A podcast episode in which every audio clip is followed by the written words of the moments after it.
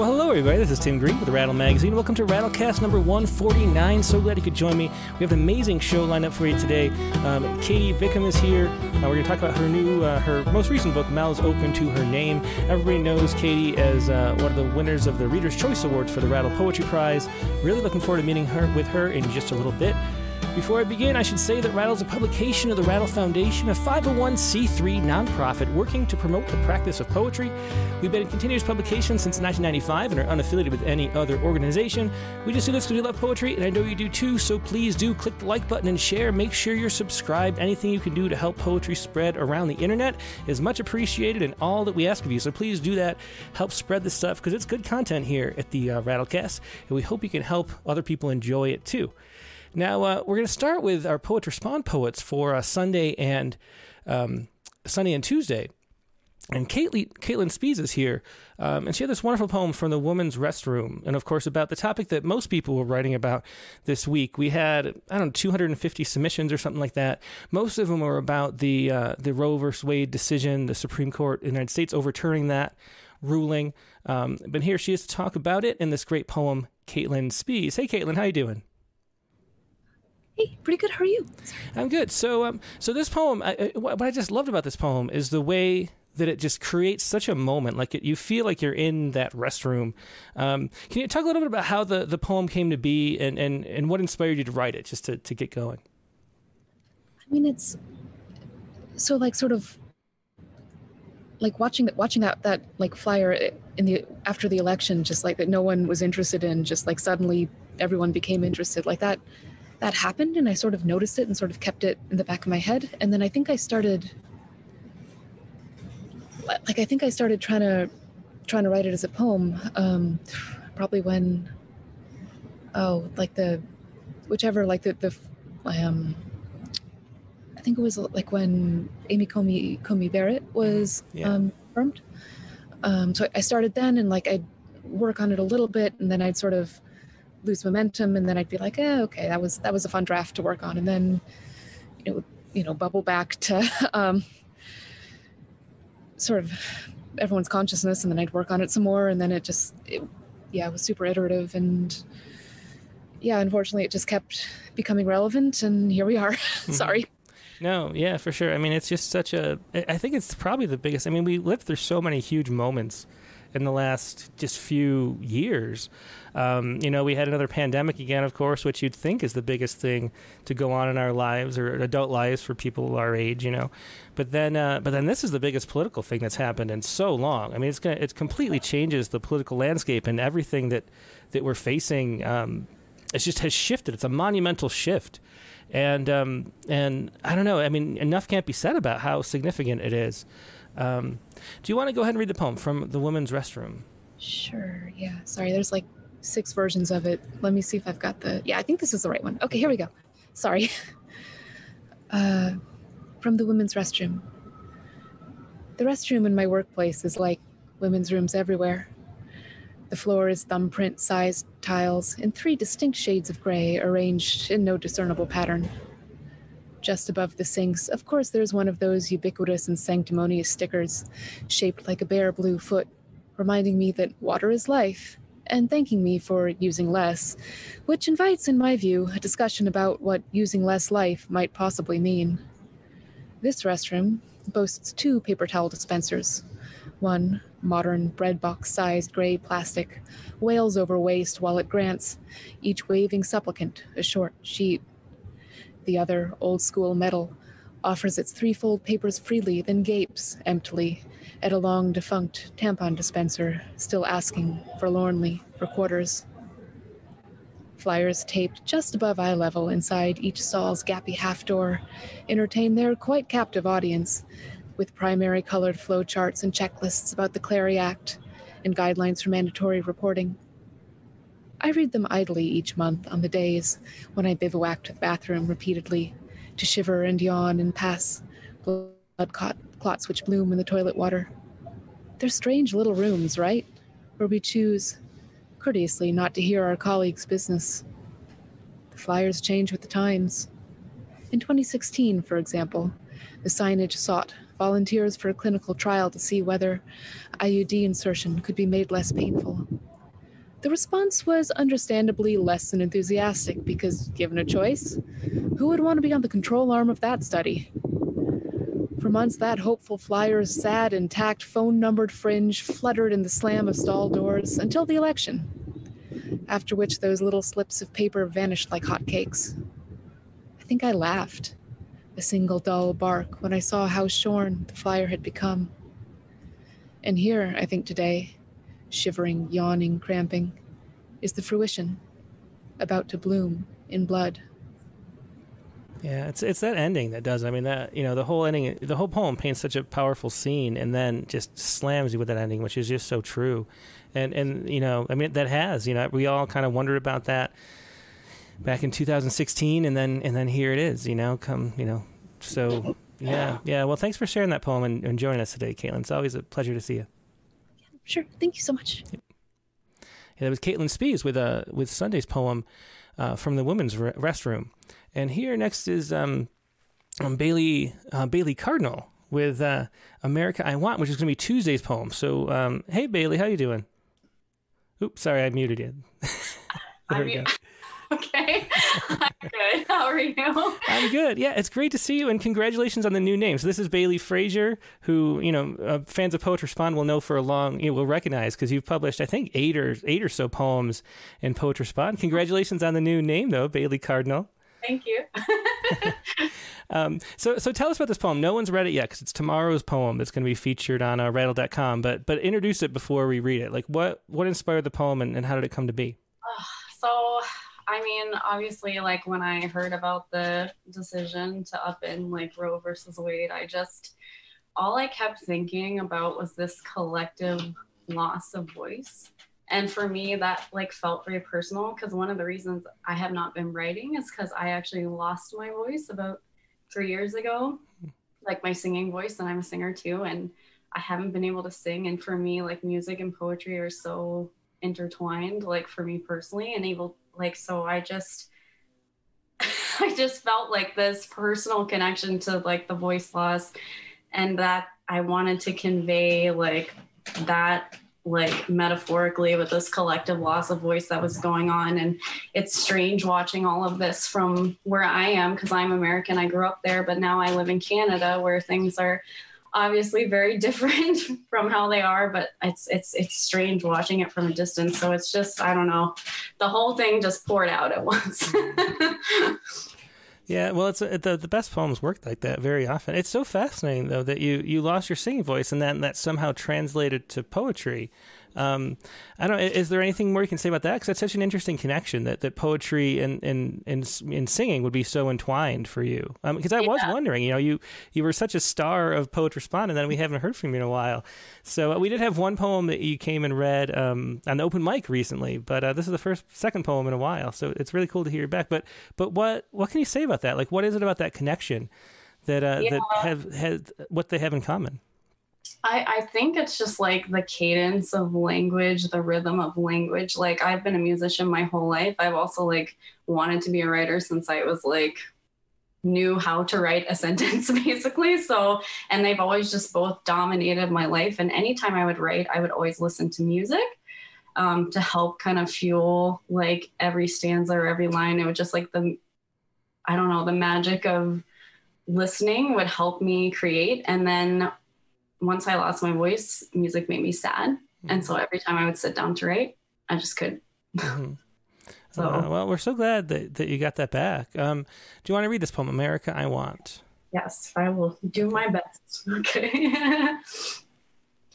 America I Want to tell you a secret as the sun buries itself in our backs, us sitting like driftwood at the horizon of a lake we don't know the name of. I want to say it as boats pass, worn by the season, muttering into the wind, thumping like hearts over choppy water. I'd name mine for you, my boat, ephemera. I'd paint it your favorite shade of blue. When docked, I'd sing for you, like I used to, with my sisters when they felt like sisters. I sang when I was tired. I sang as my skin, sun beaten, peeled away. I want to say, it was for the best that I stopped.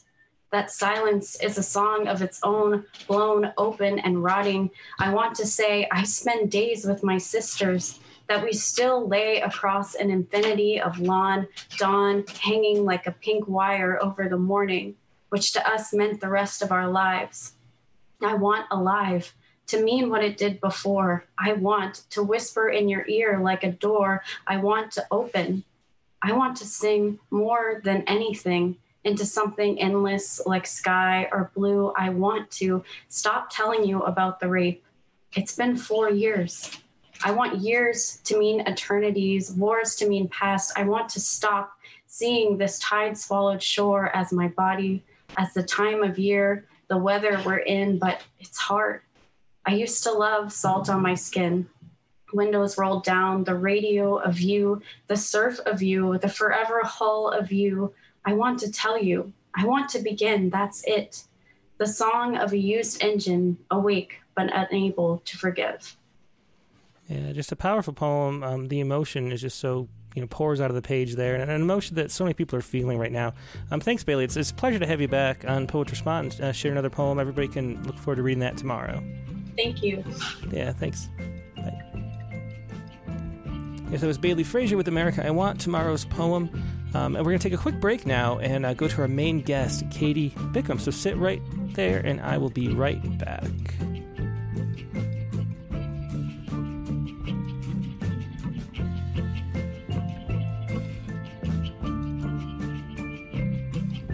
And we're back. Thanks so much for your patience. As I mentioned, today's guest is Katie Bickham. Katie's second book of poetry is Right Here, Mouths Open to Her Name. It's available from LSU Press. It was selected by former Louisiana Poet Laureate Ava Leavell Haymon as part of the um, Barataria poetry series. Her debut collection, The Belle Mar, is from uh, Pleiades 2015, won the Lena Miles Wever Todd Prize. Katie's the recipient of the New Millennium Poetry Prize, the Lena Miles Wever Todd Prize, the Missouri Review's Editors Prize, and Rattle's Reader's Choice Award, of course, for the Blades.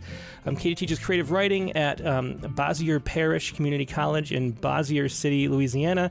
And I'm wondering how many words I mispronounced in that bio, but uh, but maybe Katie can tell us. Thanks so much for joining us, Katie. Oh, Tim, it, wasn't too bad. Um, I should have like thought of that ahead of time. I realized that there are a lot of um, probably there's a lot of weird stuff in there. Yeah, yeah. but anyway, it's Louisiana, so it's French, so it's Bossier. Yeah, I figured that's what I was thinking, but yeah. um, but that's that's actually closer than I thought. So yeah, you, you, did fine. You did fine. but anyway, it's so great to see you. I'm so glad you could be a guest. Um, I've always been such a fan of your work. Um, oh, do you want to start us out with a poem? Yeah, absolutely. Um, so this first poem I was just telling Tim um, is a poem that I always like to either begin or end poetry readings with. Um, as is the case, I feel like for most poets, most of our work is like dealing with some pretty heavy um, notions and things we're grappling with. And it's really rare to have a poem that comes from a place of just utter joy and jubilation. So um, I always try to make sure I put this in there to even the scales. This is called The Good News. Today, 350,000 babies will be born. Yesterday, they were all on their way, almost with us, not here yet but today they will arrive, all of them, 350,000 of them in a single sleek rotation of the earth. Alone and in pairs, screaming and silent, head first and feet first, they are coming. Another dozen every second, no matter how many forests we bulldoze or bullets we fire. They arrive and arrive like a laugh we can't stifle, even at funerals or faculty meetings, a cup fuller each time we come for a drink. No matter how many barrels of oil we pump from the desert or dump in the ocean, how many units of blood we transfuse into soldiers, they arrive and arrive. The good news we can't wait to tell our buddies. The dog's tail thumping the carpet at five o'clock, fish and loaves multiplying in the hands of Christ, unstoppable even after we push back from the table, full to bursting. And these are just the humans. What glut of joy to count as well the millions of featherless birds bucking shells, minnows clumsy in cold currents, downy puppies with flat noses, or the lowly billion tomatoes taking root, acorns gaining purchase, moss doubling on hundred year old trees, and the just as likely infants on triple distant moons orbiting planets we haven't named. But our home today, before you fall asleep, will be 350,000 babies richer, 700,000 lungs louder, fanned by billions of brand new eyelashes. And if you're low, if you've watched too much news, or fallen out of love, or lost your keys, or your faith, or if all of the sunsets begin to look alike, just picture them all 350,000 babies together at once, a city's worth of them in a row or a circle or wrapped in an acres wide blanket, and the, uh, an army of innocents yawning their first breaths over the globe, and the promise that it will all happen again, just like this, just as imperfectly, no matter what, tomorrow. Yeah, just a beautiful poem, and and uh, uh, both joyous and, and just wonderful in the way it, it, gave me goosebumps when I read it the first time. Um, just to, to, have something positive, um, like you say, is pretty rare in poetry. Um, the other thing, though, that was just amazing to me, and this is something that I've been thinking about just this week, and then this poem comes at the beginning of this collection, which is about, um, you know, it's a book about you know patriarchy and women's you know what women have to go through. Um, and it's because of this which is the thing that i've been sort of thinking about. It's that miracle you know we're all driven toward um, you know to carry on our genes. Like that is what the the primary thing of our drive is. And i was reading an article um, uh, some new study recently came out, and um, you know, there's we all have about twice as many mothers as fathers um, because because women are twice as likely to reproduce than men, and for two hundred thousand years. Um, this has sort of been like the right balance because that way men have to compete and then you get better genes and that's yeah. kind of how it works. But what this study found, it was a genetic analysis, they found that right at the dawn of agriculture, um, that ratio jumps to 17 to 1 um, for about a thousand years. And um, so there are 17 times as many mothers as fathers back then, which means that that at that time, like once we got to settle down and like the hierarchy became like substance based and maybe transferable across generations, like polygamy right. was like going nuts. Right. And so, and so if you think about it, like religion was a way to like like so the so women had the control of that like perpetuating the species and then yeah. religion came about um, to sort of restabilize the society to control sure. women um, in order to, and that's where the patriarchy all stems from. And so to, to have this, like the consequences of that continuous miracle that's been going on for 500 million years of, of yeah. generations continuing, and then what it turns into culturally throughout the rest of the book. I don't know if everybody's following my random ramblings, but but it was just so fascinating to see this poem set off. It's so different from the rest of the poems in the book and it seems and it's just it's just a cool way. It's like I don't know. What were you thinking when you put that poem at the beginning of the book? That's my question. Were you thinking along yeah. these lines at all? Yeah. So um, the book is all poems about in some way or another the maternal cycle. So menstruation pregnancy abortion conception birth lying in nursing all that infertility. Um, and as you said, most of our written history has uh, birth being sort of in a man's world. Um, and because of that, it, a lot of birth stories, a lot of pregnancy stories, abortion stories, and so on are um, not joyful and not jubilant. And um, that thing that should be sacred and that should be joyful uh, in a lot of ways has been stolen from us.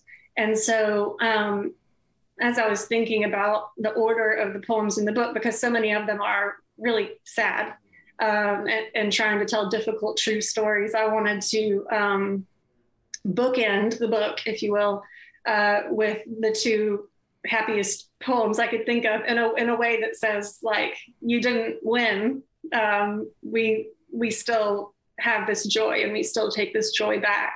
Mm-hmm. Um, like the use of, of, female midwives is finally coming back over the male obstetrician and things like that. So like we're we're taking back the the land um, and the joy that that should be ours, mm-hmm. that should have always been ours. Yeah, and, and I mean that's what the Supreme Court decision is all about is like wrestling yeah. control of that that miracle of that. Yeah, someone came up to me. At, I read yeah. this poem once, and this lady came up to me and she said, "Oh, that was such a great poem to protest abortion." And I was like, "Whoa, I don't think you were listening." Um, but because you know, we when we choose to have children, and they are pregnancies that we want and we choose, it is wonderful. But you get to want and choose it first, of course. Mm-hmm. So um, I thought that was a very interesting misreading of it. Um, but yeah, I just want to be clear. We're all about the pregnancies that we want mm-hmm. and yeah. only those. yeah, for sure. Um, and, and so much research obviously went into this book. I mean, there's so many different stories. I'd never heard of any of these characters or I don't know what. Um, so, so one of the things I was wondering was how you, how the book came to be because yeah. as we'll see, maybe we'll you know we'll read a poem in a little bit that maybe is one yeah. of those poems about historical characters. Mm-hmm. But um, but and, and then I think you sent a poem, um, not in the book for later, about how you like to read history. Um, yeah. But but did you when you confront a book like this, were you reading specifically to find stories for poems, or is this just topics yeah. that you're interested in, and then you happen to jot down notes and then they become poems? Like which direction does it flow? So my first book that I wrote is called The Belle Mar, and it was uh, one of it. I guess people now call them like project books. And so uh, every poem in the book takes place in a semi-fictional South Louisiana plantation, and every poem in the book takes place in a different room of the house in a different year, starting from about 1790 and ending in present day. And so I had to do a lot of research for that book, and um, and none of the poems were about me. None of them, I don't appear in the book at all. It's all like a close third person. And so I got really comfortable doing that. Um, and as I, you know, got ready to write a second collection, um, I had been pregnant and had my son. And uh, I knew that I finally wanted to be in my book a little bit. Like I was to have some poems about my own birth experience, but I was also looking for um, that continued like researching the stories of other of other women.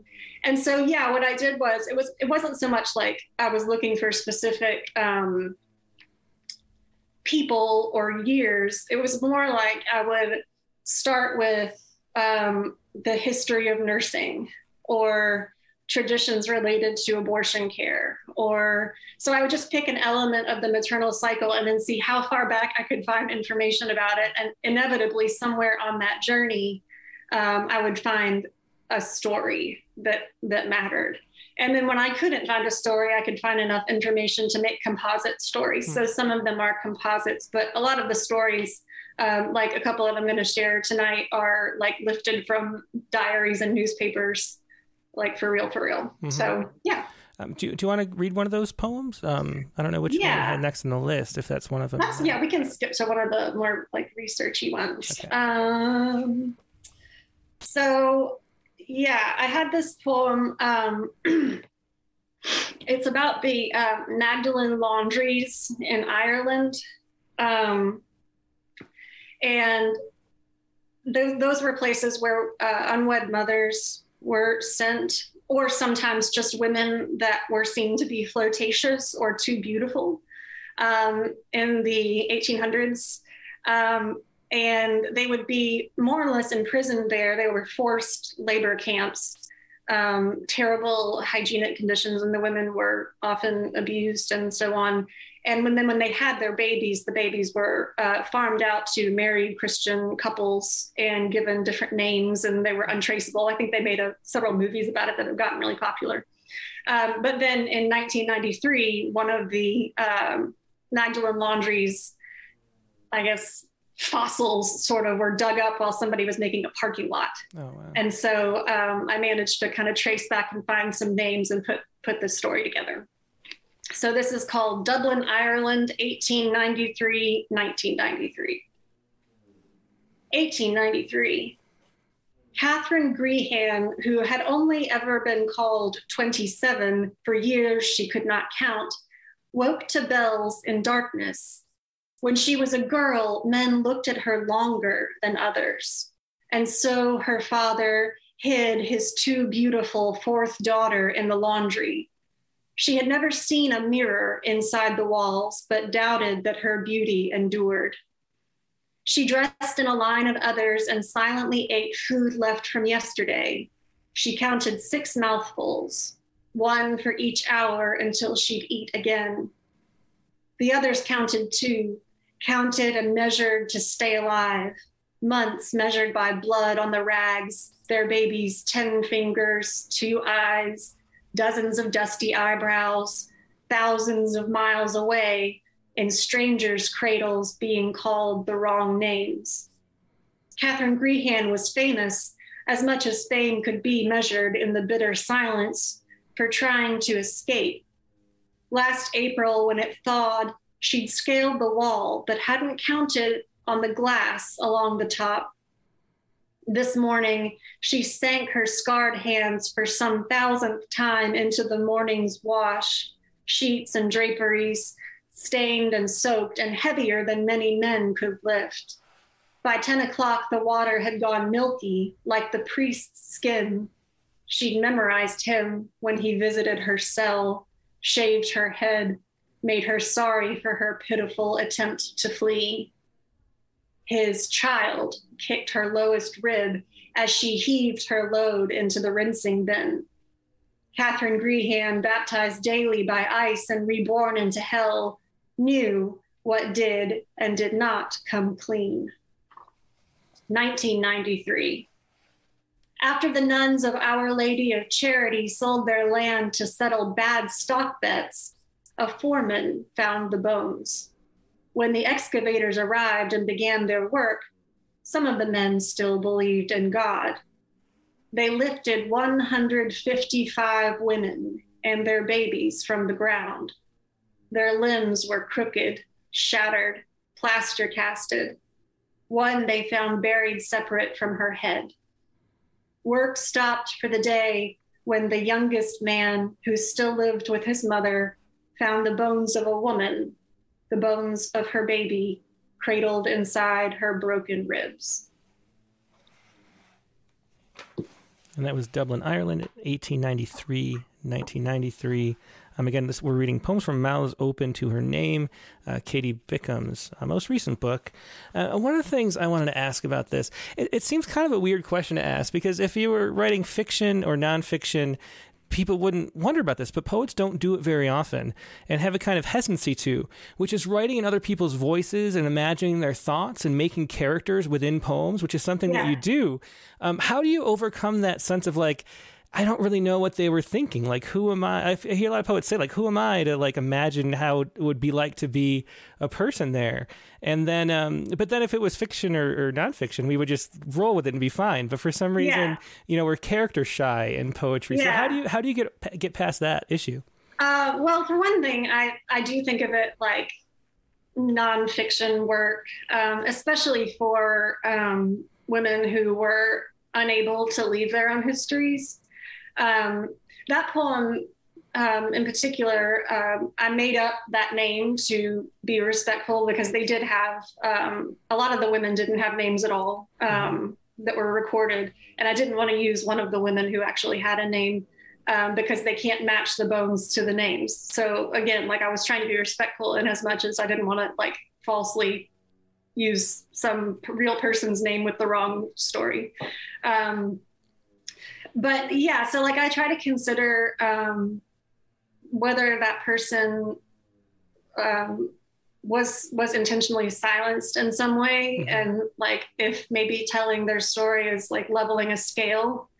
Um, and then sometimes like they do the favor of telling their stories on their own. So like um, a lot of a lot of the stuff in the book is like women who left diaries and things. Mm-hmm. Um, and so I don't feel good. I mean, if they if they were comfortable putting it like in a newspaper, um, then I then I feel okay about that. Uh, none of the poems are in the first person, so they're technically not persona poems; they're close third poems.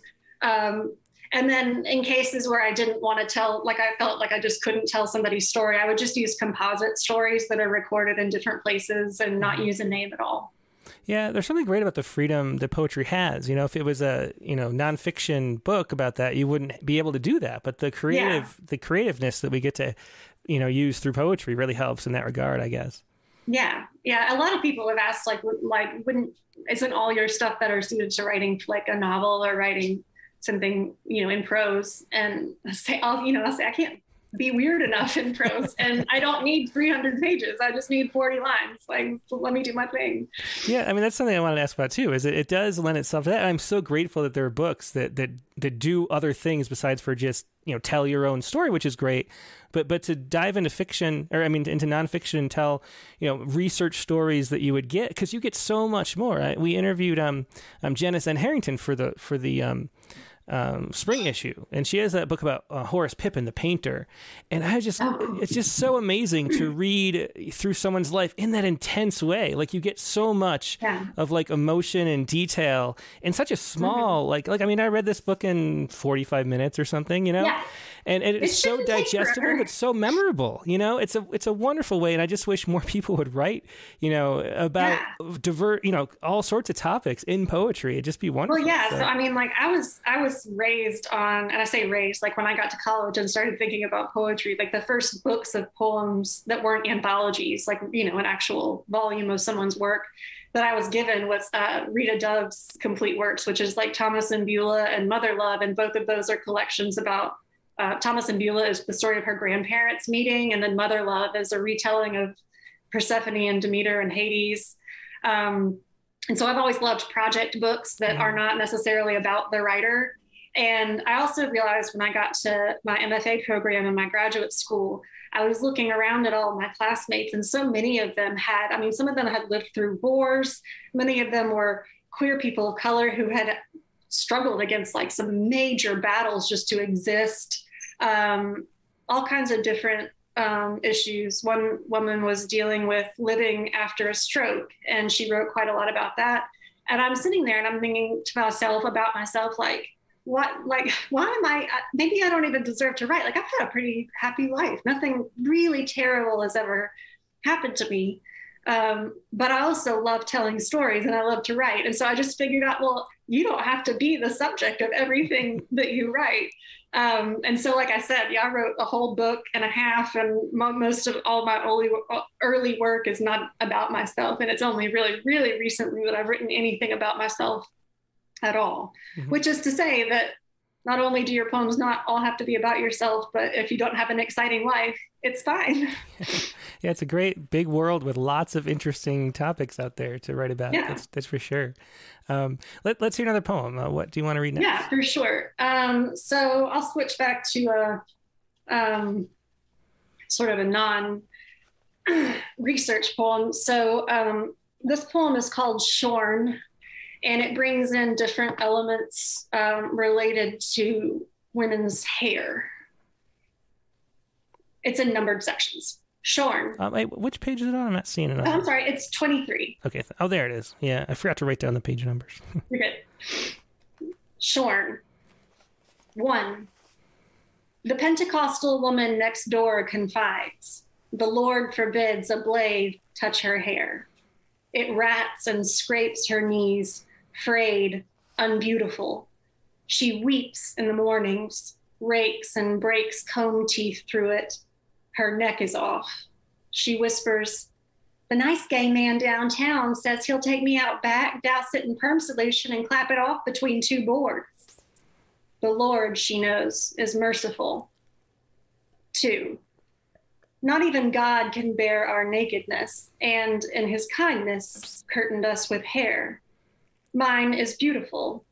I have seen men's fingers possessed, clicking and itching to reach for it, to catch it in a breeze.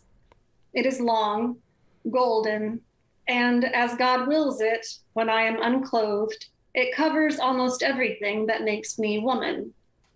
With it, imagine all the Savior's feet I could anoint with precious oil on my knees, repentant, reborn, or put in my place, towered, chaste. Think of all the princes who could grip it like rope in their sweating fists, scale my prison, unlock me, liberate me from witches. Three. In crowded squares, inquisitors shaved witches bare to seek out the devil's mark. When they found none, they tried to coax it out, poured boiling lard into the women's eyes, navels, vaginas. The devil marks us all. Four, unshorn, we are death itself, serpentine and secret. Our hair conceals our power to bear souls into the world, to feed them from our own flesh. Sower, tender, reaper, shepherd, wolf, wool and fur. For our crimes in Eden, temples, beds and caves and back seats, we have been covered by the gods in hair, snaked by goddesses, marked by devils, beheaded by heroes, and weaponized. And still, their fingers, their fingers twitch. They must know what it feels like in their hands. Five. Perhaps if we let it loose, pin it up, braid it in one braid, two braids, cornrow it. Perhaps if we permit, straighten it, relax it, iron it. Perhaps if we pick it into an afro. Perhaps if we shave it, wig it, veil it. Perhaps if we cover it in a habit so that from the sky we are indiscernible from each other, they will be satisfied. Perhaps if we pluck it, wax it into triangles and thin lines, send electrical signals into the follicles, perhaps if we trade it for food, for money, for train fare, Christmas presents, perhaps if we let you snip a lock to worship, perhaps if we let you wrap it around our necks like nooses, you will be satisfied.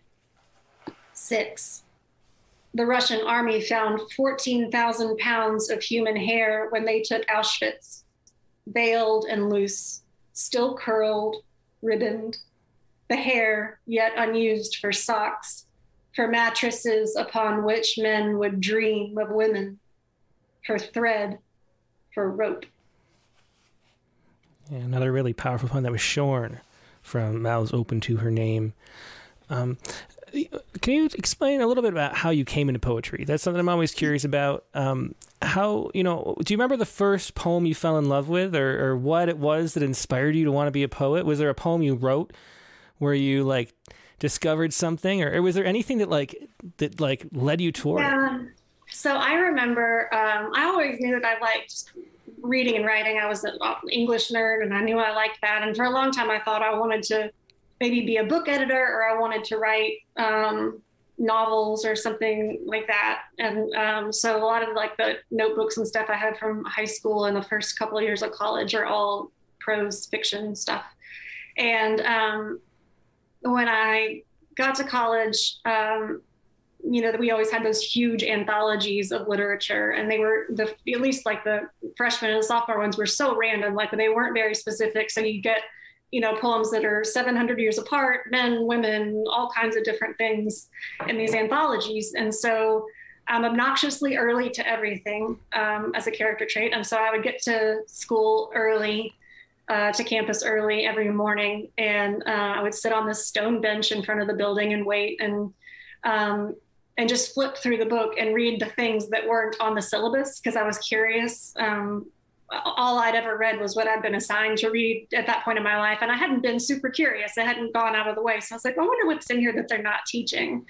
And um, I just happened to flip to Sharon Olds' poem, "The Pope's Penis," and I think I remember thinking like, that's in this that's in this book but um, then i discovered there was like a whole little mini section in the book that was contemporary living living poets and um, i had never really heard contemporary living poets before you don't really get a lot of that taught to you in high school and sometimes mm-hmm. not even in college um, and so once i like heard what that sounded like that it wasn't all like rhyming um, you know, comparisons of women to flowers, which is fine. I like rhyming in women and flowers.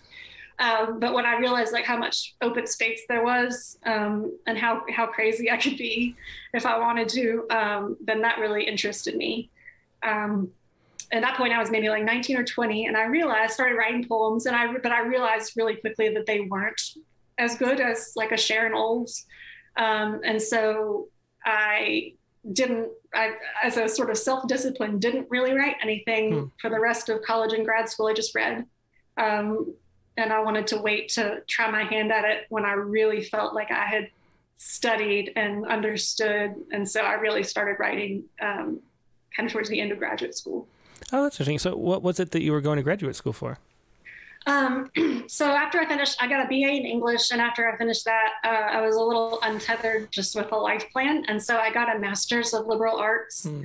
um, at LSUS, and um, I focused on. It was kind of a build your own program thing within the humanities, and so obviously I focused on uh, literature and then more specifically on poetry. And towards the end, I, like I said, I started really thinking maybe I could do this. And so they let me write a creative thesis, sort of mm-hmm. like you would for an MFA. Mm-hmm. And um, and then when I finished that and turned it in, uh, my thesis panel said, "You should go get an MFA." Like none of the people at that school were really poetry teachers, and um, none of them had ever really been able to uh, dig in with me like someone could at an MFA program. And so um, that's what I did. I hmm. applied to several MFA programs and uh, ended up choosing Stonecoast at the University of Southern Maine, and the rest is history. Oh, very cool, and, and very different Southern Maine from uh, Louisiana. Yeah, um, I thought I should spread out a little bit. yeah, yeah. Uh, so since you started writing really later in life, um, you know, you weren't like writing poems as a teenager. No, um, was no. there any um, like like point where you sort of realized what you were doing? Like there was there some kind of like lesson or turning point that led you into writing poems that that that worked for you? Was there something that that sparked that? Um, I think I, I, I entered this creative writing class in undergrad, um, like when I started getting into writing. And it was a really like basic 101 sort of deal. And so you could write anything you wanted to. You could write fiction or poetry or nonfiction and bring it into class and do like a, it was a workshop model sort of thing. And um, I wrote fiction for it for the most part because I thought that's what I was good at. And then one day I was sitting in a student lounge and I remembered the story of when I got my period the first time, which is actually in this book as well. It's called Berry Picking. And um, I wrote that poem down and I looked at it and I thought, like, I don't think that's half bad. and so I decided I would take that to the class as my submission for that month uh, to be workshopped. And this teacher was a real hag. I mean, she was hard on people. I love her. She's really sweet. Hi, Dory LaRue, if you're watching. I'm sorry I called you a hag. Um, I love you so much. But she was not playing. And if she thought something was garbage, and she was usually right, um, she would say out loud, like, no. And so I brought this poem in and I read it, and then I'm bracing because it, and it's a poem about periods. Maybe this is gross. I don't know what people just people don't write about this, do they? And she looked around and she said, "Does anybody have anything to say?" And a couple of people like acted like they might have feedback and she was like because this is pretty good so we probably don't need to say much and so at that point i was like oh okay this is maybe I'll, I'll shift gears and so i realized that i was a lot more successful with the smaller vehicle and the more creative language and there was no need to kill all those trees to write novels when i could do the work you know really quickly and succinctly Oh, very cool. Yeah, that's a great story. Um, well, let's hear another poem. Um, and I should say, yeah. if anybody has any questions for Katie, uh, leave them in the chat windows either on YouTube or Facebook, and I will pass yeah. any questions along. But let's hear another poem. Um, this is another one that's it's weird to say it's happy. Once I read it, you'll go, um, "Are you sure it's happy?" Well, uh, poetry happy, relative. It's poetry so relative. That's true. Um, this is a poem that uh, when I was doing research, uh, one of the things that I was researching was the history of uh, cesarean sections. And uh, while doing that, you know, when you're reading, um, a lot of times when you're reading a journal article, they'll have little hyperlinks in the footnotes. And so I was reading this journal article about C sections, and there was a teeny little footnote um, about something called auto cesarean and I thought, I wonder what that is. Clicked on it, and it is exactly what it sounds like it is, which is women who have given themselves um, C sections. And um, not much has been studied about it, but from what has been studied, there are only about 40 women who have ever done it and lived mm-hmm. and been documented. Most women die doing this. Um, so anyway, I found this true story of this woman who did this, um, and she she's one of the women that like told her story in newspapers and magazines, and she had like you know, little uh, lifetime articles and stuff like that. So um, it was a public story when it happened in 2004, but I don't know that it got to a lot of people. It's an amazing story. So yeah. anyway, this is another happy poetry, happy poem. Unnamed Hamlet, Oaxaca, Mexico, 2004. Inez's eighth baby died inside her. Her waters long broken, she was too far from town from the doctor, from the knife she needed to rescue the child from herself. It struggled at the end, then stilled, drowned, just as it glimpsed the shore it knew it would never reach. Tonight, another child, the tenth, threatens its own death, pressing hopelessly down between her legs and will not come. Her husband is far away in El Campo cutting illegal lumber. No matter, he could never save her anyway. Benito, she screams to her eight year old son. He comes, solemn and steady. She presses her last coins into his hand, tells him to buy a sharp knife from the tiny shop in the next village. The boy, who has seen death before, runs too fast to see. Inez rocks back and forth on her knees, remembering the child who had lived and stopped living in her body grief felt like contractions in reverse. First, it came in waves so close together that they all seemed like one long storm, one that would level a woman. Then, as time went on, the welcome burden of everyday things returned. The waves spread out. She would be pounding corn and feel it coming, rise like a peak, sting her, and ease away. The baby thrashed under her navel, and she knew that she would die. By candlelight, she lay against the wall of her rough, empty house and tipped homemade mezcal back into her throat. Benito returned.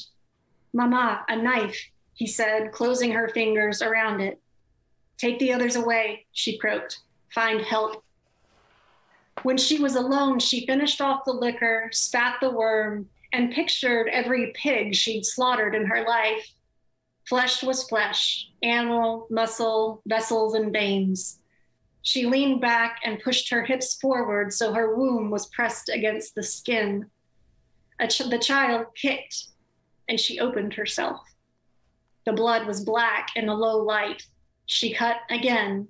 She cut three times, hands slipping, screamed, and went limp. Her intestines fell warm outside her, blood like a blanket. But then the dead boy's fingers ghosted across her brow, and she recalled the unmoving weight of him, the cold stone of that ninth child who never breathed. She inhaled and found the thin film of her uterus, gripped the knife. She slit and found the child's ankle, pulled him into the world. He cried. He cried, and she inhaled it like a drug. She named him, had barely time to love him, and she lay him at her side, sliced the cord that joined them, and began pressing her organs back inside her the best she could. Her vision flickered in and out. The candle died in the night. Later, after the tailor came and sewed her, after she was carried in the hills to a lorry, her inside still contracting, after the hours in the dark, after the doctor at last, she saw the boy open his eyes and knew it would be a long time before grief would visit her again. Knew that her body, which had been a coffin, an ocean, a tomb, was also a doorway, a candle, a weapon, a ship. Yeah, just amazing storytelling there. Unnamed Hamlet again, mouths open to her name. Um, and that's just that's a poem is a great example of um, just the detail that you write with, just the, the concrete detail carrying through a poem. Um, and just making it so engaging. Like it was hard to breathe while listening to that, wondering how that was going to turn out. One time I um, gave a poetry reading, and the people actually like stood like cheered and applauded for I, I mean for Inez. Like they were just so excited that, that oh I know. I mean that is like I mean that's like the entire emotional experience of like a film or a play or something, and just in one you know three minute read. It's just it's just incredible, and and it just it shows though how much I think the detail like creates story and how important those concrete details are. Can you talk a little bit about that? Because it's one of those things that that makes your poems really stand out. Is that something you're always aware of? Is is using imagery and being very very concrete with it? Yeah, for sure. Um, spoiler alert: we have our um, writing prompt later on, which is about concrete images. Um, but one of the things I noticed that I remembered about the poems that I loved uh, was that there was something very physical, sensory, like five senses about them um, I re- remember reading um, My Indigo by Li-Young Lee, which was a bunch of like metaphors for vaginas. Like, and it was like this beautiful like praise poem for like how gorgeous vaginas were.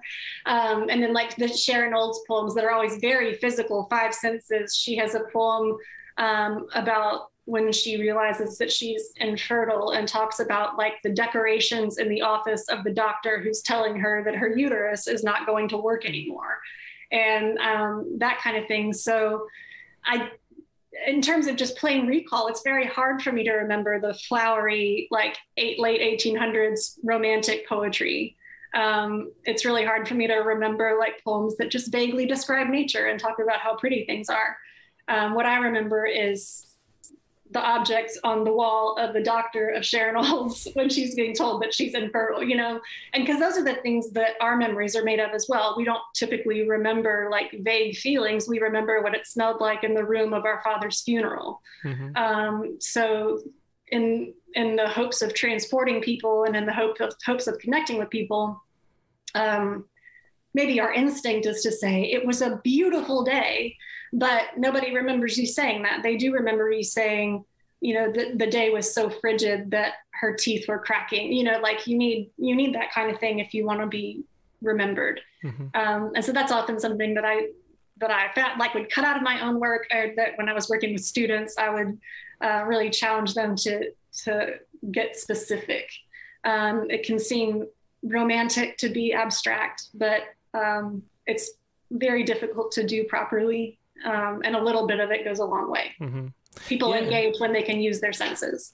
Yeah, it's, I mean, it's one of the things that you know, especially to, to earlier on writers, like there's a sense of, um, well, if I'm vague, then yeah. more people will relate to yeah, it. and it's absolutely. just that's not how our brains work at all. It's the opposite. Yeah, it's completely. it and they'll say that too. They're like, I just wanted people to be able to relate to it and then I'll show them a poem like Sharon Olds being infertile, and there's like the 17 year old boy who's over there like, you know, mm-hmm. and like, did you relate to Sharon Olds, this like 60 year old woman talking about infertility? And um, yes, of course he did, you mm-hmm. know, and that's the whole point. Um, so yeah, it is, it is opposite of what you'd think. The more specific you can be, the more people you'll probably lodge in their brains and they'll mm-hmm. remember your story. Yeah. I, I wonder, I mean, do you, do you find it possible to enjoy romantic era poetry and before because i you know i'm guilty to admit it but i it's really hard to and i you know i I feel like we've gotten better. you know, I mean, I, mean right? I don't want to like, say it out loud, but I think that, that we're all like every poet here watching this stream is better than a lot of romantic poets, um, just because we know what we're doing a little more. But is that yeah. too blasphemous to say? I don't know. Yeah, I mean, yeah, maybe we're like all flying too close to the sun right now, but. um like I think there's some poetry. I mean, like if you look at the Canterbury Tales, like it's very specific and meaty, but then it was like it went out of fashion. Mm-hmm. Yeah, and that's so a great point because the Canterbury like, Tales is wonderful and Shakespeare's wonderful, but then yeah, it does like it wasn't always phase. like flowers mm-hmm. and you know fields of daffodils or what courtyards bloom and all that mess and um, and I appreciate like why that all happened historically and the whole pastoral movement and why you know people were worshiping nature when they lived in like dirty London. Why was it? I've never heard that. So so why was it that that that shifted to that? Do you think?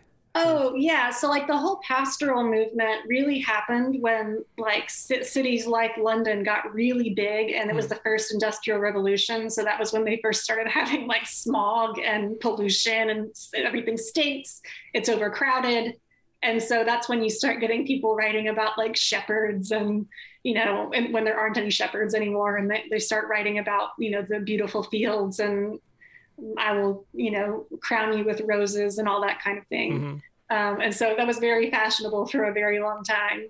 Um, and the, and the thing that really is funny is that when you, what, well, I shouldn't put words in your mouth. When I get a student who um, is like, say, 20 years old, and I say, like, write a poem or write what you think a poem is, and they come out so much like the 1850s Mhm. um, because that's again like they, they don't usually get taught a whole lot of i mean usually the textbooks stop at eliot and pound um, so they're shocked that poems are not all like rhyming and about sunsets Mhm. um, and I, again like i shouldn't i'm not dogging on it I've, i think two of the poems i've submitted to rattle that have been published were villanelles so i Mhm. like rhyming and i like all that stuff But but very Um, concrete though, you know. I mean, but they were very concrete villanelles. Yeah, not a lot of not a lot of abstract ideas Yeah, in, yeah. in those villanelles.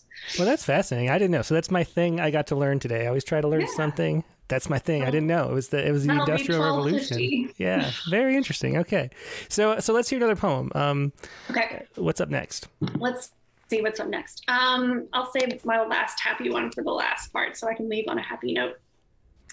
Um, so again, I'm um, splitting my time between writing about other things and storytelling, and then writing about um, myself. And I have gone through some kind of big life events that felt worth talking about. And so, one of the things that's happened to me over the past year is that uh, I lost my father after uh, he dealt with Alzheimer's for, um, gosh, it was like a six year deal from when he was first diagnosed until the very end. Um, and so we had a lot of years where it was like we all knew he was sick and he knew he was sick, but he was still fine. Like we could still talk to him and go out and have fun with him. Um, but there was a pall over everything because we all knew what was what was coming. And so this year it did finally come. And uh, anyway, so I was thinking back over that, and this really important thing happened. Um, well, I'll just read the poem and then we can maybe talk about it. The poem is called My Father Asks Me to Write a Poem. It is near the end of my father's life. His memories, like old neighbors who drop in and stay a long time, picking up where they left off, then, careful not to stay overstay, are out the door. It is a good day, and we idle on the lake. Maybe because he knows there is not much time, he has given up asking, Why don't you go to law school? Or when will you write something that will make you some money? Now, when he touches me, he does it for a long time, trembling. The waves rock us as the sunset fires up the horizon. He does not need to say, This is beautiful. He does not need to say, I am grateful you had a child in time for me to see him. He does not need to tell me he is afraid.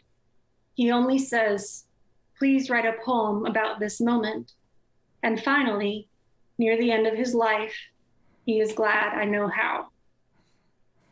Yeah, very touching poem, and, and so sorry for your dad um, Oh, passing you. away. Um, writing, you know, moving from the poems that are about other things, about history. Is it? Did you find it difficult to write about yourself again? Was, was that something that you had any trouble with, or Um, was it an easy transition? I, in the beginning, I resisted it. Um, as I said, I felt like I didn't really have a lot of stories to tell, and that's probably fair because I was 23 or something, and I have not a lot of stuff had happened. But um, like when I look back and notice the times that I've written about myself, it's when I had a child and when I Mhm. lost my dad, and um, so I mean, I, I think it's pretty significant life events that justify one's like I'm not navel gazing. I'm marking like some big life experiences. hmm Um, and so, no, it's not. It's not hard. It's not that I struggle against it or I'm shy. I'm not shy, and I'm not really very private person.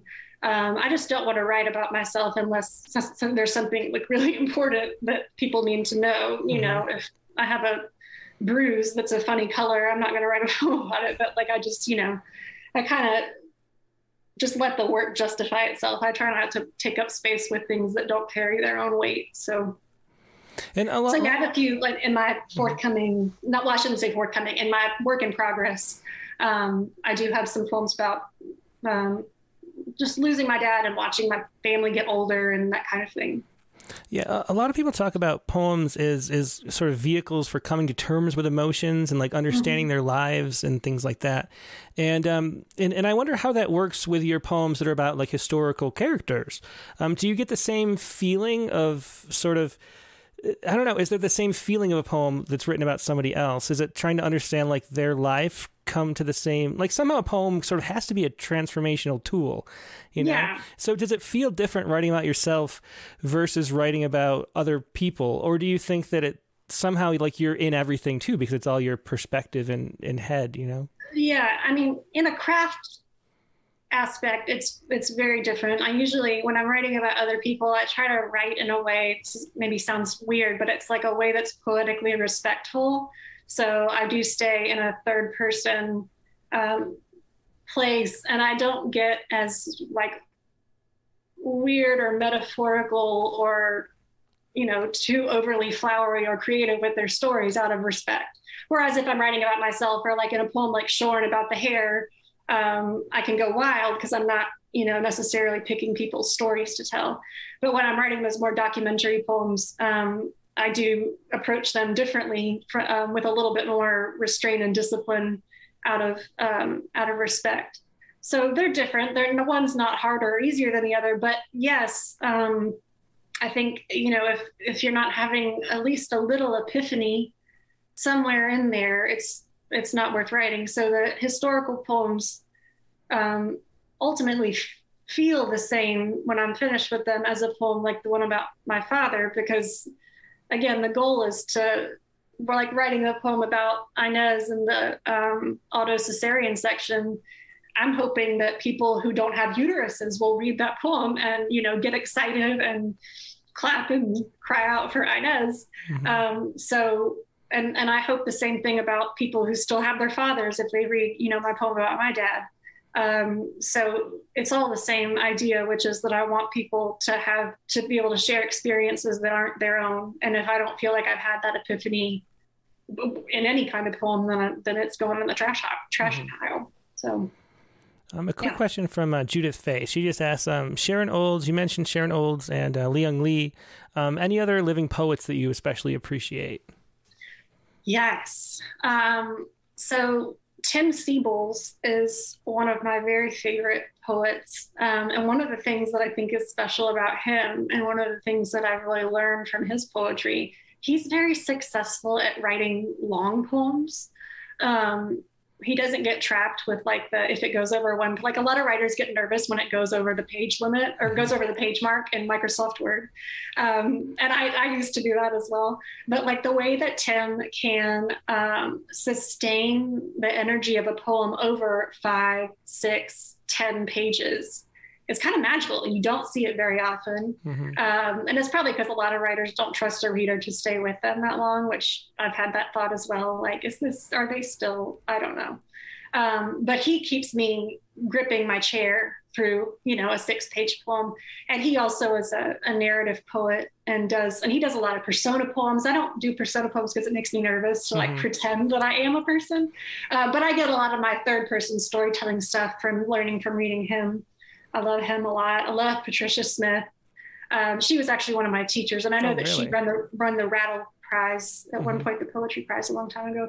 Um, but same thing there. Patricia Smith with the Five Senses. She has that poem can't remember what it's called. This makes me so mad when this happens, but it's a poem in sections about the female orgasm. And the last line is, Are we God? uh, it's such a great, such a great poem. But like she was great in terms of and like influences and stuff like that. She was great for five senses, gritty detail, but also humor. Like it, you know, I think a lot of poems are missing maybe a little sense of mm-hmm. humor. Um, and so she was great for that, for learning that as well. Um, yeah, so Tim and Patricia, yeah. great, great writers. I always love to read Stephen Dunn. Um, actually, back in the day, um, like one of the first, when the internet was a thing and search engines were a thing, it's like very first poetry website that was on the internet um, would let you like go and just click a button and it would give you a random poem. Mm-hmm. And a lot of them were like older anthology kind of poems but I, I was like 14 and I clicked it and I got this poem by Stephen Dunn called Poem for People Who Are Understandably Too Busy to Read Poetry. And I, I remembered it my whole life. Like I love him. He's a very like plain spoken, dry humor kind of guy, but all of his poems almost to a T are narrative storytelling poems. So mm-hmm. he was a great, I, I don't know him, but he was a great teacher for me yeah, Yeah, well, he's a great person. I got to interview him at his house, um, you know, toward the oh, end wow. about yeah, not too long ago. Um, I think he died about two, three years ago. Yeah, um, but it was yeah. like a pilgrimage. It's out in the middle of like rural Maryland, and you got to drive into Pittsburgh and then drive down through the, you know, and then just this mecca, and so many people come through his house. He was a great, great teacher and great person too. It was really cool to meet yeah. him. Um, well, we have time for like two more poems, so maybe yeah. like one poem, then a couple more questions, and then an, another poem. So, uh, what's yeah, your second exactly to last? How many I have? So, yes, sounds good. Um, okay, so this poem um, is called "Pulling Out the Pins," and again, I guess women's hair is just gonna show up at my work till I die. So, pulling out the pins. I read a story of a rape survivor who almost got away but was caught at last by her hair. Afterward, she always cut it short, a stay against whatever bides its time in shadow. In some cultures, budding breasts are beaten down with hot stones, wooden spoons, just to stop them growing. The mothers strike with violence and love, whatever it takes to spare their girls becoming child brides or something worse. At 19, I would climb 2,000 stairs a day, smoke and starve to shrink the culprits of my body that drew so many large, insisting hands. Even mostly disappeared. I wasn't safe and knew it. What other parts of us will we decide to cover up or disappear or lose to live in order to outrun what's always just a little faster, its sinister, warm breath two steps behind? What else will we erase or batter down just so we can walk home in this world? I still wonder about the woman years later. In my fantasies, she has grown elegantly old, her wrinkled lips bending in a smile, as for what must be the thousandth time now, some gentle soul she chose and chose pulls out the pins and lets her long white hair tumble, liberated, down her back. And that was pulling out the pins. Another great example of just the, the detail and the, the way the images carry emotion. Um, and so, what is this manuscript you're working on? Um, what is um, how is this different than than Mouths Open uh, to her name or to name her? Um, you know, what is the is there a certain theme at all, or is it is it focused on? Um, yeah, you know, you mentioned more. It's focused on yourself. Yeah, I mean that's it's a great question. So um, I think every every successive book that I write is less um, constructed. So the first book was like strictly this project book that told this single story over the course of all the different poems in the book. And then Mouths Open to Name Her is a um, mixture of those historical research poems and some about my own birth experience. Um, and this new collection just kind of like the connections between the poems are a little bit um, more broad. Um, a lot of the poems are um, dealing with me personally um, in, in terms of an eating disorder. And, and then I have poems that kind of echo out from there, like pulling out the pins um, or the blades um, that uh, kind of expand into a larger view of like feminism and violence against women um, and, and move from there. So and then there are some outlying poems that I have a couple poems about COVID, and then I've got these poems about um, about my dad, of course, and that and a lot of those also get wrapped into feminism and my views of men and women and patriarchy and stuff. So mm-hmm. it's a lot less like rigidly about a thing, mm-hmm. uh, which I'm kind of excited about. It's nice to relax a little bit. Yeah, yeah. Do you have a title for it? Um, it's. I'm hoping that the poem is. I mean, that the book is going to be called "The Blades," mm-hmm. um, and that oh, the Blades will uh-huh. be the anchoring uh, poem for it. Oh, very cool. Yeah, and so uh, so that's the Blades, and the Blades, of course, the poem that won um, the Reader's Choice Award from the Rattle Poetry Prize 2018, I think it was. Yeah. Um, Uh, uh, one thing we haven't really talked about your writing process, even though we're almost at the end of the show. Um, and one of the things I want to ask about was just your sense of organizing a poem into a shape. Because one of the things that's interesting, I, I kind of noticed reading your poems, they tend to have this kind of like free wildness contained within sort of regular stanzas. So there's kind of like yeah. a push and pull against that. And it's the kind of poem that, um, you know, people who I, I, always get emails and say, "This is prose with line breaks." You know, like they they can't hear the music of speech. They're sort of the music and rhythms of speech coming through poetry, pushing against this container. Um, mm-hmm. So how does how does the writing process work, shaping a poem into that, and and just how much revision goes into into a poem? Like, what is your writing process like for a for a single poem? Yeah, um, I studied under Annie Finch who is a strict formalist. I don't think she's ever written a poem that didn't wasn't in a closed form or didn't have a meter or something. And um, and that's because when I started my MFA, I thought I was going to do formal poetry. I really liked villanelles and sonnets and things. Um, and I left that mostly for for free verse, but I love this the stricture of a stanza um, so I like just arbitrarily almost deciding before I sit down to write, you know, we're going to try this in quatrains or we're going to try this in, you know, couplets or whatever. And then, um, the, you know, there's a, an internal challenge, sort of like you'd have with a villanelle, where I have to figure out, like, okay, what does this stanza's work do? And what does the next stanza's work do? And how are they separate? Are they just repeating each other? That kind of thing. Um, I do have, you know, some poems that aren't in regular stanzas and just run down the left margin of the page, but um, I really do like the strictures of some kind of regularity or pattern in a poem that challenges me not to just run down the left side of the page. Mm-hmm. Um, it challenges me to really think about every word I'm using. Um, I was even taught, um, again, by by Annie and the whole formalist movement like if you're even if you're writing a free verse poem and you have a line in the poem that's like a lot longer than all the other lines you better have a really good reason. Mm-hmm. you know why are you doing that? It looks very strange to break your pattern. So again like when i write the first line of a poem i have now made a decision about the general length of line here. Mm-hmm. and if a line is much shorter than that or longer than that i better have thought about why that is things like that. Mm-hmm. I think a lot about uh, end words on lines and leaving a line on a, like I never end a line on an article or a conjunction or anything like that. It's usually a verb or a noun, uh, a concrete noun. Mm-hmm. Um, so those are the kinds of things I think about. I don't usually just write a poem uh, without first giving myself some kind of formal constraint. Um, and I don't draft like journaling. I think I chew on something and think about it a lot before I write anything down. So I don't have a lot of rough drafts. Mm-hmm. I chew on it a lot, think about it a lot, and then finally sit down and it comes out. And, and usually, generally, the shape it's going to be. Mm-hmm. Um, it's so, nice to hear that because most people don't don't say that. Most people say that they you know eighty seven drafts, and you know I can't even imagine what that's like myself.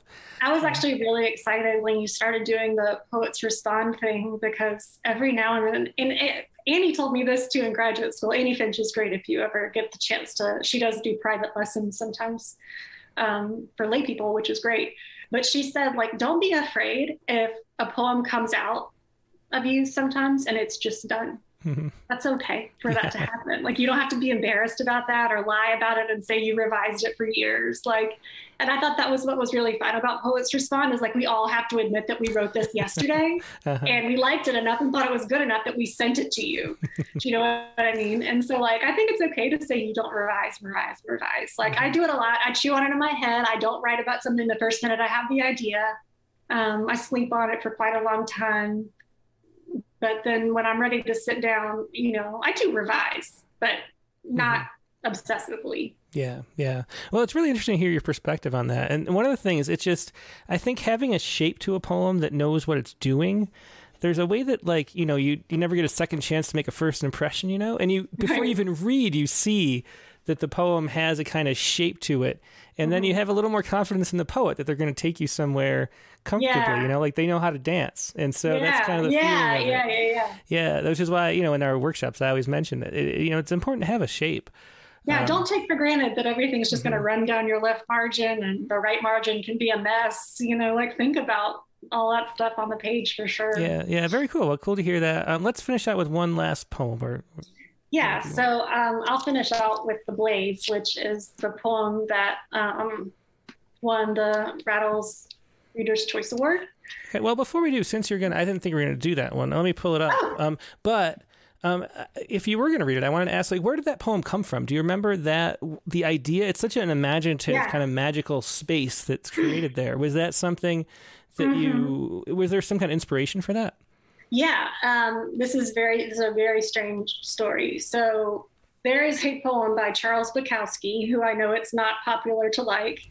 Um, and again, I suck and I don't remember the name of it, but there's an image in the poem where he says, Imagine if everyone you passed on the street who had sex last night had a red light shining above their head, right? And so you could just walk down the street and see everybody's light shining and know what they did. And for whatever reason, and I read that a decade ago, but for whatever reason, it always stuck in my head how funny it would be or how weird it would be if people had outward physical signs of the things they had done. Like if every liar had like a green finger or, you know, whatever it is. And so it stuck in my head as this like weird, fantastical sort of fairy tale thing. Um, and then I thought, well, what would it look like? What would the physical sign, green finger, red light be for women who had been sexually assaulted? What would their image look like in that fantasy? And so that's uh, kind of how I came to this image of the blades, which is, again, Charles Bukowski is probably not how you told that story was going to start, but it Yeah, is. it's, a very interesting, uh, very interesting story. Uh, well, go ahead. I have it up, so go ahead. Okay, great. The blades. In the new world, as the goddess dictated, each time a man touched a woman against her will, each time he exposed himself, each time he whistled, dropped something in her drink, photographed her in secret, she sprouted a wing from her spine, not feathered like birds or angels, not cellular, translucent, veined like dragonflies, but a wing like a blade, like a sword hammered flat, thin as paper, one wing per wrong. At first, the women lamented. All their dresses needed altering, their blankets shredded, their own hair sliced off like a whisper if it grew down their backs. And those misused by fathers, bosses, drunken strangers, evening after evening, were blade ridden, their statures curved downward like sorrow under such weight. But this was not the old world of red letters or mouthfuls of unspoken names, not the old world of women folded around their secrets like envelopes, of stark rooms where men asked what they'd done to deserve this. And the goddess whispered to the women in their dreams, and they awakened, startled, and knew the truth. They pinned up their hair, walked out into the morning, their blades glittering in the sun, sistering them to each other. They shared, they searched for the woman with the most blades, found her unable to stand, left for dead, nearly crushed beneath the blade's weight. They called her Queen. They lifted her with hands gentle as questions, flung her into the air, saw her snap straight, beat the wings at last, and they followed her, a swarm of them, terrible and thrumming, to put the blades to use. Yeah, that's just an amazing poem, and that's going to be the title poem for your next book. So everybody should look for that, "The Blades." Yeah, I hope so. Um, but but uh, so, I mean, such a timely poem for for right now too. Yeah. Um, so thanks for sharing that. Kind of going full circle to the first poems we read. yeah, Um, and poet responds. Um, yeah, thanks so much for being a guest, Katie. It's been a pleasure talking to you and get to know you a a little good bit. time. Thank Yeah, you. yeah. Thanks so much. Um, and and congratulations on these great books that you got and all the great work that you do. Thank you, Sam. I appreciate it. Yeah. Bye, everybody. Bye. Take care. Yeah, this is Katie Bickham. Um, Katie is. Uh, you can find more of Katie's work at her website, which is katiebickham.net. Katiebickham.net, and um, the newest book right here is, of course, Mouths Open to Her Name, which I will put on screen one last time. Um, just a wonderful book. I really encourage everybody to check it out. It's one of the most powerful, you know, project books, as Katie called it, um, that I've read in a long time. Um, and there it is from LSU Press. Um, so we're going to take a quick break and go to um, our open lines.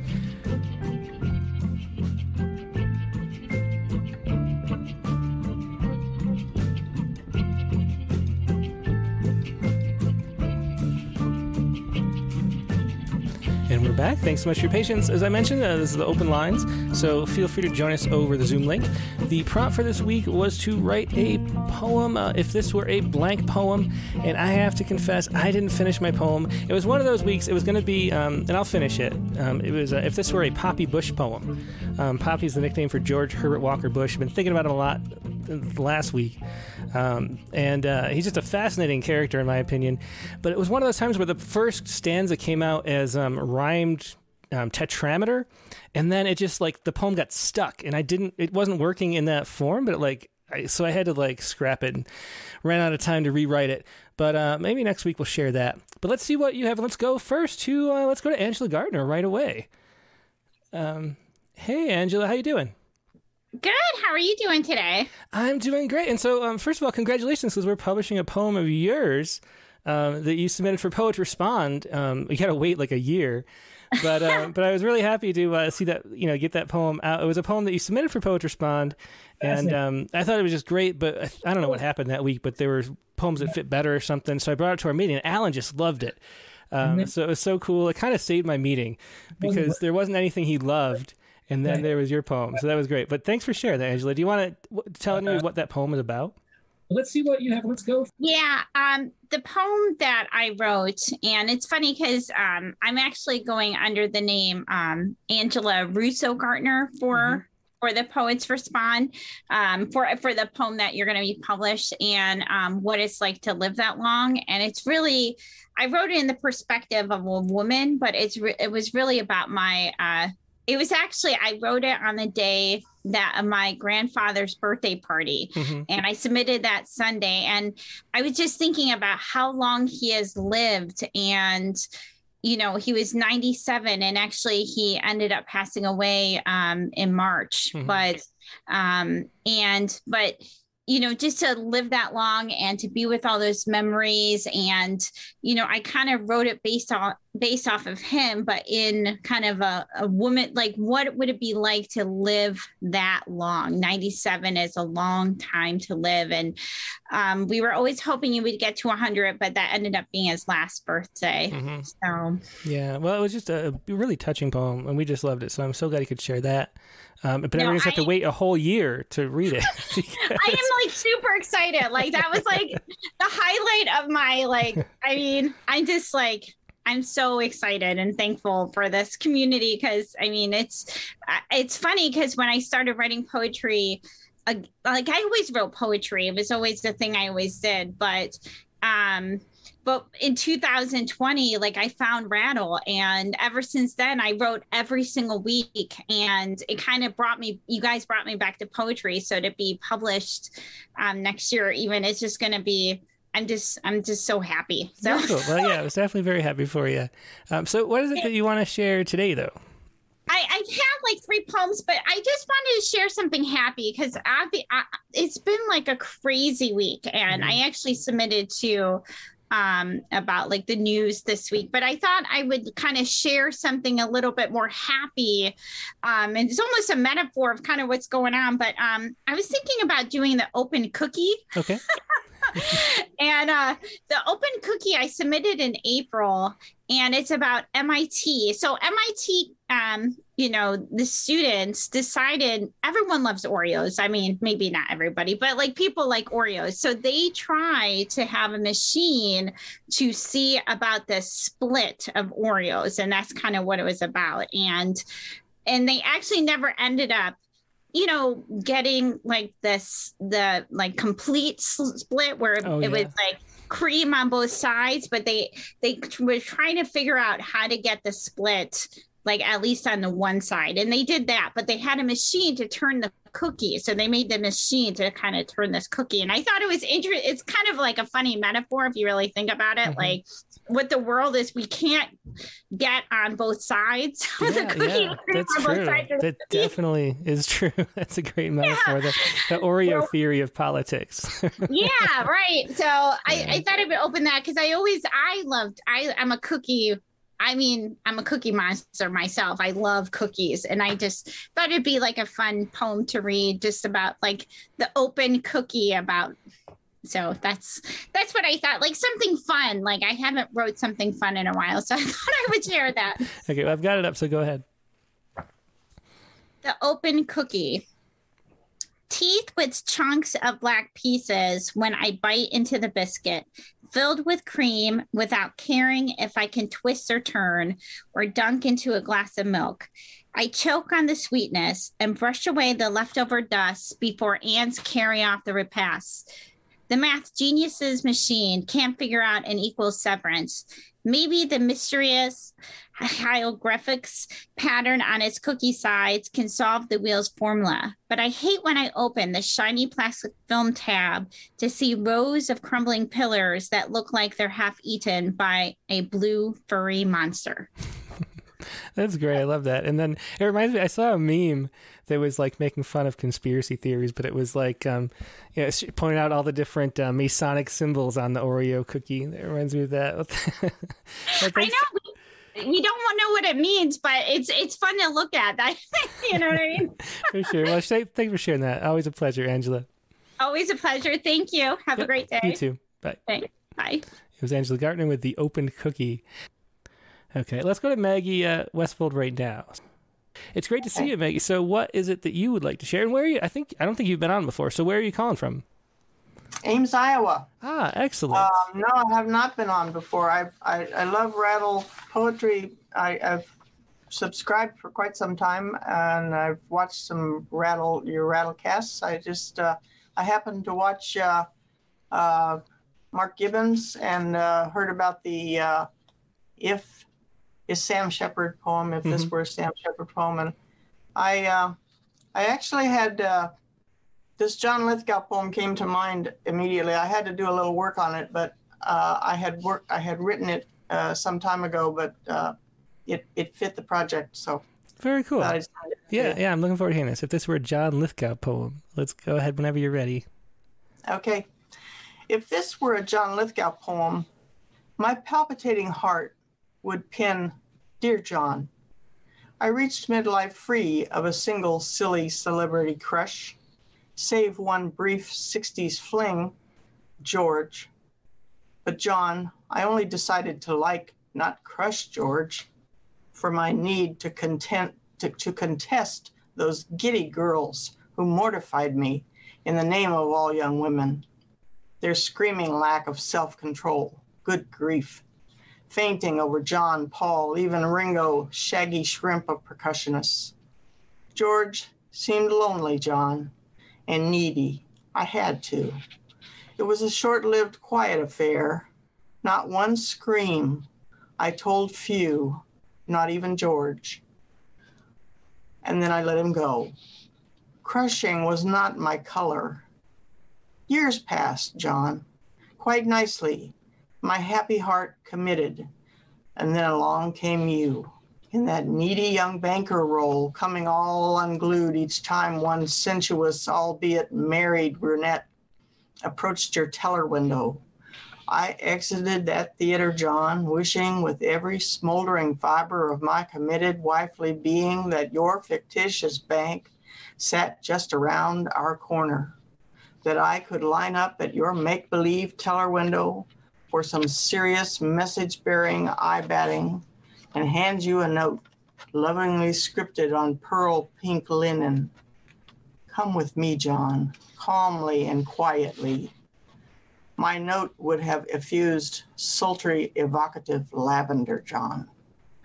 More family busy, happily committed years flew by with mere fleeting thoughts of you, John, until suddenly on my television screen shrunk to fit black leather pants.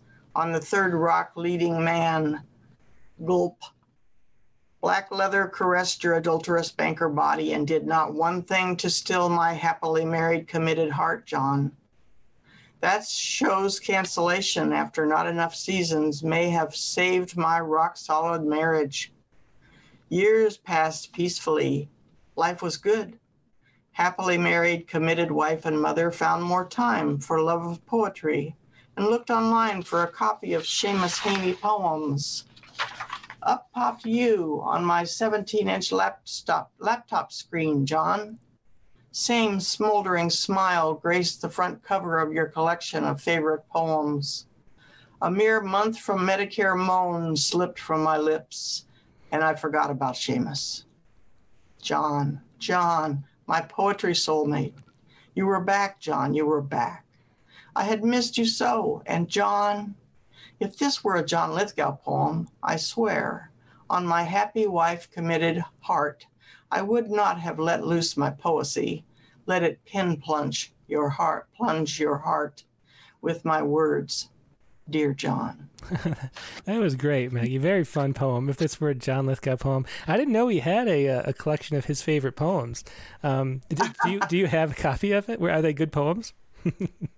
Pardon? Do you have a copy of that book? Are they good poems?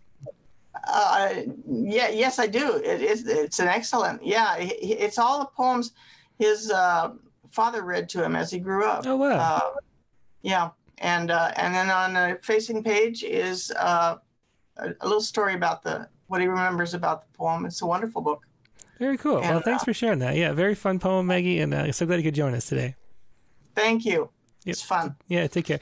Um, let's go to Mark Grenier. Hasn't been on in a while. Hey, Mark, how you doing? Pretty good. Pretty good. Yeah, good to see. You. I don't know. I mean, I said in a while, but I don't know if you've. Had, I know you always participate in the workshop and the critique of the week. I don't know if you've ever uh, been. Have you shared is, a poem before? No, I've never. Well, I, I, I once sent my Fangtooth poem to you, and you read it, but I did, could didn't have the the wherewithal to, to read it from here. So Very this cool. time I do. Excellent. Well, I'm glad to see you and have you join. So, uh, which which who did you pick for the uh, for the prompt? Charles Bukowski. Ah, there we go. Yeah, and I never would have thought he inspired the Blades. That's fascinating. so uh, here we go. If this were a Bukowski poem, anything you want to say about it before you read? Uh, no, I, I just liked the prompt, and it, it was it was a good prompt. yeah, it was very fun. Okay, so go ahead whenever you're ready. If this were a Bukowski poem, it would probably be obscene, spoken with a whiskey soaked and cigarette roughened voice, gravelly in its slice of life streetwise, full of shattered hopes, the restlessness of a working man still trying to find some joy, and the je ne sais quoi of streetwalker blocks in the city's core, where whites and blacks, Latin freaks, and Asian geeks crunch and break as they bump near thoughtless through their nights, their one more days, living their lives in rundown apartments near downtown LA the city, not the not of angels now, but home to the disenfranchised, restless masses with boring wives and thoughtless kids who couldn't care less about middle-aged men attacking their shrinking time with two fat whores in smoke-filled bars as dark as the drear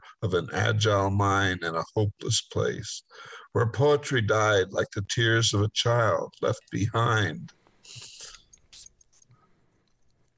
when he stepped outside into murky days and pointless nights, the daily of daily grind of feeding one's face where where would-be angels ride in expensive cars past workers sitting on bus stop benches waiting still for another chance to be someone something more than another loser making his way through illusionless visions of broken days and empty nights walking alone through homeless streets in work boots grown weightier by day by day, like words descending on apathy, another poem for another night, coughed out into a fucked up world on a smoggy day. Excellent. That's very much a Bukowski poem. Thanks so much for sharing that, Mark. Great Thank to see you. you. Okay, let's go next to uh, let's go to Vicky Miko. Hi there. Hey, Hi, Vicky. Everyone. Yeah, great to see you. Hey, it's, it's been a while. How you doing? Yeah. It, uh, it has been. And it's um, yeah, things just haven't uh, worked out time wise for me at all. But um, what a great evening. Um, and the poems are so meaningful and thoughtful. I just uh, my poem is uh, nonsense, uh, which great. is kind of where I like nonsense. I love Shel Silverstein. Mm-hmm. So my poem is uh, "If This Were a Shel Silverstein Poem." Okay. Oh, hang on. I um, pulled up the wrong one. Let's see. Here we go. Okay, go ahead whenever you're ready. Okay, if this were a Shel Silverstein poem, Lucky would be a lucky dog following himself around all day, never learning how to sit and stay. Lucky just likes to sniff and pee until one day he peed on a log. How foolish could he be? Who'd ever live in a rotten old log? Oh, that mama skunk had lots to say. Lucky learned a lot that day. He even learned to sit and stay. that is a great poem. I love that. This is, if this were a Shel Silverstein poem, and for those just listening, uh, you got to check out the drawings that uh, that Vicky included with this. Thanks for sharing that. But uh, it's cool to see you always, Vicky. Thanks. Thanks, everybody. Yeah, my pleasure. Great show. Okay, let's go to Brent Stoffer next. Hey, Hello. Brent. Yeah. Oh, excellent. We're working Yeah. right away. Yeah. What? Wow, that's amazing. So, uh, what do you got for us tonight? well, I started trying to do the prompt poem, um, and it was going to be along the lines of if this were a Tchaikovsky piano concerto number three played by Yun Chan Lim poem. Mhm. Um, but I kept running against, I kept running up against two things. One is I kept going back and forth between about it being a poem and about the performance that inspired the poem. Mm-hmm. Then I also I didn't want to draw an inevitable comparison between my work and that of Tchaikovsky. So then I realized that if I just cut straight to the chase about what moved me and what inspired me to write a poem, I, it could be a poet's respond Yeah. because the performance was the gold medal winning performance of the Van Cliburn competition, which happened last week, which is not something that I follow, but a clip of it appeared on Facebook due to its um, stirring qualities. Um, so much so that the conductor at the end of it was openly weeping Oh, wow. as she conducted and, and then at the end gave him a, a big hug and the roar from the audience was of a variety that you seldom hear but anyway Yeah, very cool. It's another thing I'd So I- like to yeah look up after the show. yeah yeah so then i checked out the actual uh, entire performance and i and I'm, i must have watched it like three times by now and um, so i wrote a poem about it Okay, well, here, go ahead whenever you're ready. I got it up. It's on hearing. I don't know how Tchaikovsky. Is I say that right? yeah Tchaikovsky. tchaikovsky's piano concerto number three played by yun chan lim I begin to feel the moon rise from the marrow as thunderous hammers cascade against taut strings. A stately flurry heralds the arrival of a great and restless yearning. The keys follow one another in such a furious succession, the eye is too dazzled to ascertain one finger from its blurry brother. But each note, distinct, crystalline, is all alone and aching to be broken. Oh, excellent. Yeah, definitely gonna have to look up that. That's Tchaikovsky's Piano Concerto Number Three, played by Yun Chan Lim. Yeah, definitely Yeah. something I want to check out later. So uh, make a note Cool. of that. Yeah, thanks so much for sharing that, Brent. Always a pleasure. Yeah, and it was a good prompt. I wouldn't have written the poem without the prompt, even though it turned out not to be a prompt. Yeah, yeah, for sure. I always feel So- like uh, everybody's free to take poems in whatever direction they go. Yeah, excellent. Thanks, Brent. Okay, see you later. Thanks. Yep, bye. Bye. Uh, let's go to Carolyn Codd next. Hey, Carolyn, are you there? There you Hello. go. Hello, how you doing today? Okay. How are you? Glad to know you got through the fire okay. Yeah, yeah, everything is all back to normal, and now we have a nice fire break down one side, so nothing can kind of burn up that canyon. So, so we're happy, kind of happy about it. You know, it's a rough way to do it, but it is nice having a fire break. Um, so, what do you have that you would like to share? Well, I have this poem called Wondering, and it's a poem that I, I wrote some time ago um, in memory of a friend of mine who, who she was my friend since kindergarten, and we grew up together, but but then she passed away. Um, and I, I first thought of it way back in the spring when there was a prompt of archetype, Mhm. and I saw that um, that could be one of them could be creator or artist, and that's what made me think of this poem again. Oh, very good. and then in May, I was away in, on the East Coast visiting friends and family. And then I got back, and then there was the fire. And so finally, I thought I'll try to do it. Yeah, well, I'm so glad you could share it. This is Wondering by Carolyn Codd. Go ahead whenever you are ready. Okay. Wondering. I had been wondering why she didn't come out in any of my poems or why I couldn't fit her in. I've written some where other friends appeared, and it seemed strange to me that she wasn't there. Close friends we were, but maybe it had something to do with the kind of friends we were. Not ordinary friends, more like Siamese friends, born 10 days apart, but somehow already attached. It was the milkman who told my mother, who lived one street away from hers, that Jan had arrived first. And then, although in separate families, we grew up together, in some ways raising each other in ways parents never can. We went to school together, there and at home, playing and doing ordinary things, normal, everyday kid things. She often complained of being bored, and I was wondering why. Then, as I saw her drawing, painting, creating, collages, soft sculpture, all sorts of marvelous, beautiful things, her own out of the ordinary character, her absolutely unique boutique, I began to understand. So at last I had some thoughts about why I couldn't fit her in. But like a brilliant shooting star that comes and shines and streaks, that can't be caught and leaves too soon, suddenly she was gone. And still, I'm wondering why. Well, a very touching poem in, in remembrance of a friend. Thanks so much for sharing that, Carolyn. Okay, thank you. It was Carolyn Codd with Wondering. Um, next, let's go to um, Sharon Ferrante. Hey, Sharon, how you doing? Hi, Tim. How are you? Good. It's great to uh, great to see you. Let me see. I still have. Okay, I I pushed some wrong button, but now you're there. hey, Carolyn, how you doing? Or Sharon, I mean Sharon. Okay, I push something wrong all the time. yeah, I think I like pinned something by accident. I don't know what I did, but anyway, it's good to see you. Thanks for being here tonight. Um, so I see you, I hear you. Yeah, yeah, yeah. Um, so, so what do you have that you'd like to share? I have a prompt poem. Mm-hmm. You, my usual, and uh, at tonight's show was just heart pounding. Katie, thank you for that interview. And all the poets tonight, all the poems were great. And so I have my silly little, I did Stephen King.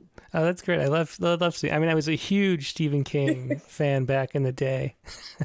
I mean, uh, but I'm a short poem writer. Mhm. So I didn't go, like, I didn't go crazy. Okay. And so I'll just read my silly Stephen King poem. Okay, go ahead. If this were a Stephen King poem, it would take you to Maine. Have you actually speak with the accent? While you throw, no, I'm messing. Have you actually speak with the accent? Well, you throw all your problems into a dark well, no longer needing eclipse glasses for a vision of the writer himself who goes on to lure you inside of a painting while a neighbor alerts the motion light dragging bodies across the lawn. Then it would ask the desert aliens to dig, dig. At the end of it all, you may feel a bit thinner. Don't worry, there's plenty of pie. Oh, that was very fun. I've, I think I've read every one of those books that you you referenced in there as if this were a Stephen King poem. Yeah, I'm a huge fan and I love her. And I said, Well, I'm not gonna go I'm not gonna go crazy with this. It was fun. Thank you for that very prompt. fun. Yeah, thanks so much for sharing that, Sharon. Thank you. Okay, let's see who else. Yeah, we have Dick Westheimer. Hey, Dick, how you doing tonight? I'm doing great, Tim. It was. Uh, I had a question about your guest. Was it fortuitous that he was your guest? This week, or did you have her jump the line? No, we, we, just happened to be. It was a coincidence that you know it was a perfect, uh, you know, perfect topic to talk about this week when when that you know what's going on is going on. But no, she was uh, on the um, you know we had her. I think we just had a poets respond poem Lisa about the Mona Lisa, and it was right then. I was like, oh hey, I, I've been meaning to ask you to be on anyway. Why don't you come on? So that was it. Terrific. Yeah. Um, well, I have a double duty poem. Um, I sent it to you on the prompt, but I also sent it Poets Respond. Um, and I was listening to your um, uh, critique of the week, and mm-hmm. you reposted the prompt. I had forgotten about it. And it was right after the news broke about the overturning of Roe. Mm-hmm. Um, I had just seen the epigraph online. A poet posted it. Um, and that sort of gave me the energy for it. And I also was had already written about the weakening of Miranda rights on Wednesday, and then the uh, weakening of the New York uh, gun control laws on mm-hmm. Thursday. I didn't even hear about the Miranda rights. What what did they say about the Miranda rights? Uh, it's a slight weakening of it. It basically says that if you are not properly Mirandized or mm-hmm. you read your rights, that you can't uh, uh, sue for civil redress. Oh, wow. Um, to the police officer. So, like, if you were put through hell because you, you know, had an involuntary confession because you weren't read your rights, your case can still be thrown out. Mm-hmm. But you can't sue the uh, police officer. That is what? that doesn't make any sense whatsoever. Uh, uh, well, it was a it, wow. It was the whole the whole week sort mm-hmm. of, and yeah. this week we went up with another one that's mm-hmm. just a uh, um, you know theocratic nightmare. Yeah. Um, yeah. So I don't want to live in a theocracy. That's I, just what I prefer not to as well. didn't bargain for that. So uh, anyway, so um, I first wrote a poem that was called "If This Were an Amy Coney Barrett Poem," but I expanded it to three justices, and uh, I think I might expand it to nine. yeah, point. honestly, I think um, I, I read this poem as a submission, and um, it was great. The only thing I think I, I, think you had to do at least the five, you know, that were doing the uh, the what do you call it? Not the the the, the, the opposite of dissent. What's the opposite of dissent? The the majority decision. Majority decision. That's what. Yeah, at least those five. So it was kind of felt like a little incomplete with um just the three. Well, it was know, my only downside for this. I only had a few hours, right? Yeah, yeah exactly. Well, I encourage you to expand it, but this is if this yeah. were Sam Alito poem. Yeah, so I think it'll expand till to to nine. Yeah, nine would be tough. That'd be a challenge, but yeah, yeah, uh, it'll it'll be a series. So my first prose poem. Um, if this were a Sam Alito poem, and the um, epigraph from Czesław Milosz, uh, learning to predict a fire with unerring precision, then burn down the house to fulfill the prediction. If this were a Sam Alito poem, it would be written in tidy couplets, matched in beat and time. It would forget that words are born from grunts and battle cries, that swords decide which terms can be used and which are taboo, that the right to cleave your neighbor with a steel blade is her duty to bear Samuel's baby the one he so loves, the one he is willing to render in tercets and turds, to bang and clang the lines into refrigerator magnets, with the only words being life and thoughts and and and prayers. If this were an Amy Coney Barrett poem, the first word in each line would be capitalized. The lines themselves would neatly rhyme, would chime with the rhythm of the sainted ones, in train with the iambs of a military parade, with goose stepping aunties, heads and staffs held high, saluting to the crowd of commanders' wives in their hues of blue, and to the guardians of the right who know a thing or two about the bump and mad grind, about how we're all inclined to naughty deeds with the lights turned off, with a glory hole chemise cagoule between a woman and the beasts with their hairy parts, and the beat of steeple headed bigots stomping time on courthouse floorboards. If this were a Clarence Thomas poem, the meter would be trochee, hammer, hammer, hammer, double time. It would be a sestina cycling lines of the before times when men were men and women were not, when guns were muskets and books were sewn with linen thread, when Coke cans shed the hair of the dog that bit us all, when what was written in the age of powdered wigs was wise, there would be, and there would be a crowning of a new king who'd reign over a land where men who held hands with men were melted down into guns anointed by boys who'd hold lead to the heads of women great with child. And if this were my poem, the verse would be blank, the words mute, the letters scattered across the page, the white space would be smudged with ash, the margins spattered with blood and pocked with powder burns. The verse would exercise its right to remain silent, cuffed to a chair, pregnant with despair. Yeah, excellent poem, Dick, and a great poem to end the open mic on. Thanks for sharing that and for writing it. I'm looking forward to seeing the uh, the extended version because oh, it's uh, that's good stuff. Got some work to do. Thanks, Tim. Yeah, Goodbye. yeah. Take care. Thanks. Um, let's see. I think that is everybody on the uh, Zoom. So I'm going to end the Zoom and um, go back. Let's see if there's anything I should read for this week's prompt. Um,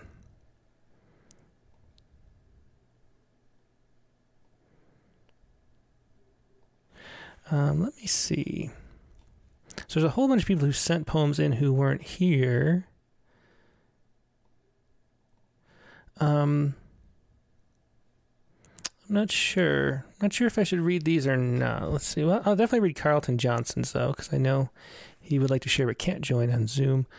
This is a Empathy by Carlton Johnson. Here's uh, Empathy by Carlton Johnson. I see you, you see me. There is night, and some day when all you want is silence and a lone hand touches you, wanting nothing more but to have and to hold, to be here, appreciating each other in a world where bombs fall, where children starve, where nature wilts. There is a hand reaching across time space, saying, I see you, I care for you. Please just sit hold on to hope like spring, filling our overburdened senses with a semblance of humanity's own beginning. That is Carlton Johnson's poem Empathy.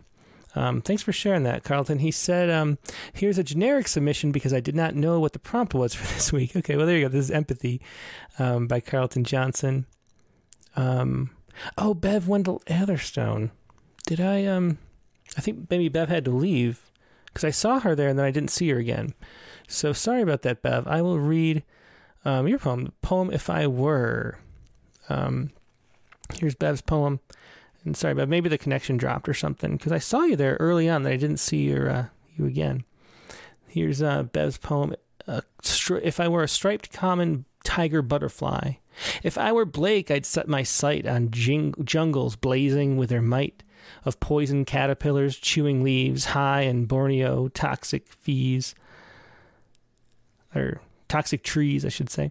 Who taught you to harvest poison? How did you not die from toxin with incremental deadly bites? How did you learn this fight of life? Running the gauntlet of her days, at last she spins the chrysalis. She hangs as her body dissolves, perplexes science with her resolve, then cuts her way into light, her waxy wings dried into flight. She hangs resplendent in her robes of gossamer, in her new wardrobe bright her colors, others worn, jungle creatures of their harm, scarlet interspersed with black, nature's warning, signal stark. Her saffron plumage frightens prey, wanting them to stay away. In flight, a web she's trapped tightly, golden orb spider cuts her free. If I were Blake, I'd set my sight on jing- jungles blazing with their might of poison caterpillars chewing leaves high in Borneo's toxic trees. Excellent. I love that, Bev. Thanks for sharing that. And sorry something happened on the Zoom where I didn't couldn't find you. Um, let's see. Let's see. Maybe I um hmm. Let's go to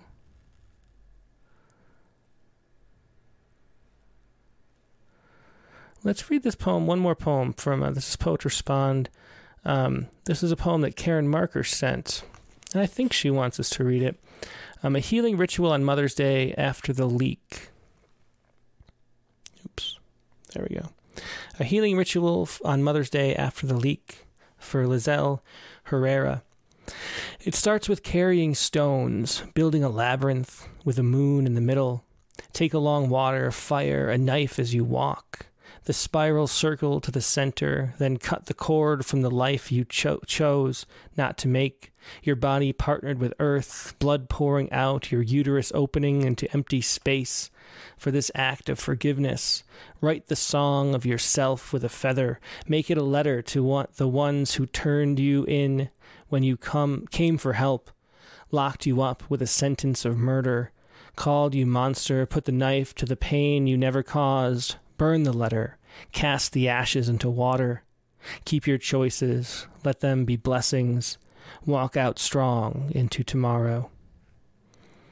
And then uh, the, the note here says um, on Thursday, April 7th, 2022, Texas sheriffs in the Rio Grande Valley arrested Lizelle Herrera and charged her with murder for allegedly self inducing an abortion last January after staff at the hospital where she had gone for help reported her. Herrera was placed in a jail near the Texas Mexico border, although there was no law yet in place that had authorized this action. She was later released. It is a chilling reality now. Any woman who has a miscarriage, stillbirths, or abortions can be jailed as a murderer. Yeah, excellent poem. Thanks for highlighting the story. It's something I hadn't heard of. Uh, a healing ritual on Mother's Day after the leak. And uh, that was a poem by Karen Marker. Thanks for sharing that, Karen. Um, let's see how much time. Okay, we should probably wrap up the show. If we can, I'll, I'll read some more if um, if we have time next week, because um, I have a whole long list of poems that people have sent. Um, who couldn't join at the exact time. But let's go instead to um, let's look at the prompt for next week because um, this was again we had Katie uh, pick a prompt, and this was Katie's prompt, and she has a few example poems. Um, and maybe we'll read one of those poems as well. But she gives three examples um, of her prompt, and her prompt is right here. Um, uh, take any abstraction like sorrow, envy, loneliness, desire, grief, homesickness, hope, forgiveness, and so on, though almost always discourage love, and make that your title. Then the body of the poem is simply you describing that abstraction by using only concrete images and stories. Um, three great examples are Anne Sexton's Courage, Stephen Dunn's Tenderness, and Jane Kenyon's Happiness, which are linked below. Um, so this was this is the prompt that Katie gives to her students, um, trying to get them to write more concretely. And since we mentioned Stephen Dunn on the show, let's go to Stephen Dunn's um, Tenderness. Um, and it's interesting because this poem for the, for 20 years, are um, the the the sample, you know, we have in the back of every issue of Rattle, there's those, you know, those unique contributor bios where people are supposed to write something about themselves or what, you know, inspires them to write poetry or what, you know, inspired the poem in particular. And the sample of the format, so everyone can see that it's in first person, is by my friend Eric Campbell. And um, his note is something like, um, you know, I was driving to work one day and heard um, Tenderness read on the radio by um, on the Writer's Almanac with Garrison Keillor, and I was so moved I had to pull over. That's why I write poetry. I want to make someone else late for work. Um, I'm paraphrasing slightly, but that was Eric's uh, Eric's contributor note back in issue number 17, I think, with his Neil Postman poem. Um, and it was about this poem Tenderness on the radio right here. And for 20 years, this has been the uh, the, the sample. And so here it is from the Writer's Almanac. I don't want to play it because I'm sure the uh, the audio is copyrighted, and, and, I'm not sure if they would want me to um, play Garrison Keillor reading it, but I will read it myself. This is Tenderness, and I haven't read this poem in a long time, so let's let's refresh my memory. But this is a, a sample for the prompt this week. Uh, Stephen Dunn, Tenderness. Back then, when so much was clear, and I hadn't learned young men learn from women what it feels like to feel just right. I was 23 she 34, two children, a husband in prison for breaking someone's head. Yelled at, slapped around, all she knew of tenderness was how much she wanted it, and all I knew were back seats and a night or two in a sleeping bag in the furtive dark. We worked in the same office, banter and loneliness leading to the shared secret that to help National Biscuit sell biscuits was wildly comic, which led to my body existing with hers like rain that's found its way underground to water it naturally joins. I can't remember ever saying the exact word, tenderness, though she did. It's a word I see now. You must be older to use. You must have experienced the absence of it, often enough to know what silk and deep balm it is when at last it, when at last it comes. I think it was terror at first it drove me to touch her so softly, then selfishness, the clear benefit of doing something that would come back to me twofold, and finally, some time later, it became reflexive and motiveless in the high ignorance of love. Oh, abstractions are just abstract until they have an ache in them. I met a woman never touched gently, and when it ended between us, I had new hands and new sorrow everything it meant to be a man changed, unheroic, floating. And that was Stephen Dunn's poem Tenderness, which is the sample, um, one of three. I'll, include a link if you go to um, um, later in the show notes and on, on the Rattlecast page. I'll include the link to that um, and the other two poems as well. Uh, the other two poems uh, that Katie included were uh, Courage um, by Anne Sexton and uh, Jane Kenyon's Happiness. So, uh, so the prompt again for this week or for next week is going to be to use an abstraction like sorrow, envy, loneliness, etc., and then um, make that the title. And then the body of the poem is simply you describing that abstraction by using only concrete images and stories. So that is the prompt for this week. Um, and here is the uh, quick haiku for the week. Um, this was based on a uh, little story here from. Um, this is the. Where is it? Um, Scola International. I don't even know what this place is. It's some university somewhere. Um, the octopus brain and the human brain share the same jumping genes. So this was the article that I noticed this week. And um, so there's this all there's all these I think in the human genome like 97% is what is, is we don't know what the use for of the genes is and for a long time it was called junk DNA. Um, but it turns out there are these elements that move around um, they're called uh, uh, what are they called? Um, what's the word? Tran tran transpositons. I can't remember what they're called, but they're jumping genes that move around in the genome, and the scientists have for a long time realized that there's something to do with memory. Um, where those genes are used a lot in the hippocampus where memories are made. And what they did here is they looked at an octopus and they found that the same um, genes, the same TE trans i can't remember the word. Um, but those genes are going on in an octopus um, which is maybe what's making an octopus so intelligent you know? An octopus is, is an invertebrate doesn't have a brain like we do. It's like a neural net. Um, and yet still it's very smart octopuses are. And uh, somehow these genes that we used to call junk might be what's making us smart and what's making them smart which is a fascinating article. And so here is my quick haiku about that Octopi sifting through our junk DNA. Octopi sifting through our junk DNA. And I also think there, of course, about how you know octopuses kind of gather garbage at the bottom of the ocean floor, um, and kind of make homes out of old bottles and things like that. Uh, anyway, that is the prompt for this week. It was a great show. Thanks everybody for joining me. Sorry again to Bev because I, I messed something up, obviously. Um, but uh, but it was great talking to Katie and sharing her amazing poems. The very beginning, the Poets Respond poems were wonderful too. Um, next week's guest on the Rattlecast is going to be Alexis Sears, and that's a special time because next Monday is uh, Independence Day in the United States. So we're going to shift it back one day, Sunday, July 3rd. At the regular time, though, 8 p.m. Eastern, 5 p.m. Pacific, uh, we're going to talk to Alexis Sears, another poet who was on um, very recently on Poets Respond. And uh, I heard that she won the uh, Donald Justice Poetry Prize for this book, Out of Order, which just came out in the spring. And so I asked her if she'd join us because I love the Donald Justice Poetry Prize. And um, and uh, Quincy Lehr was the judge. Uh, Quincy Lehr is one of the most interesting poets around. Um, and we always love formal poetry too, so it's a good look at some of that. She had that great ghazal, um, Heartbreak Ghazal, um, back on Poets Respond a couple weeks ago. Um, that was Alexis Sears. Uh, that's going to be episode number 150 of the Rattlecast, or the book Out of Order. And then the prompt once again is to is Katie's prompt to use uh, use a uh, abstraction and write a poem in concrete, stories and images describing that abstraction. So, hope you enjoyed that prompt. Hope you have a great week. In the meantime, I'll see you for Critique of the Week on Friday. Um, and take care and talk to you soon. Bye.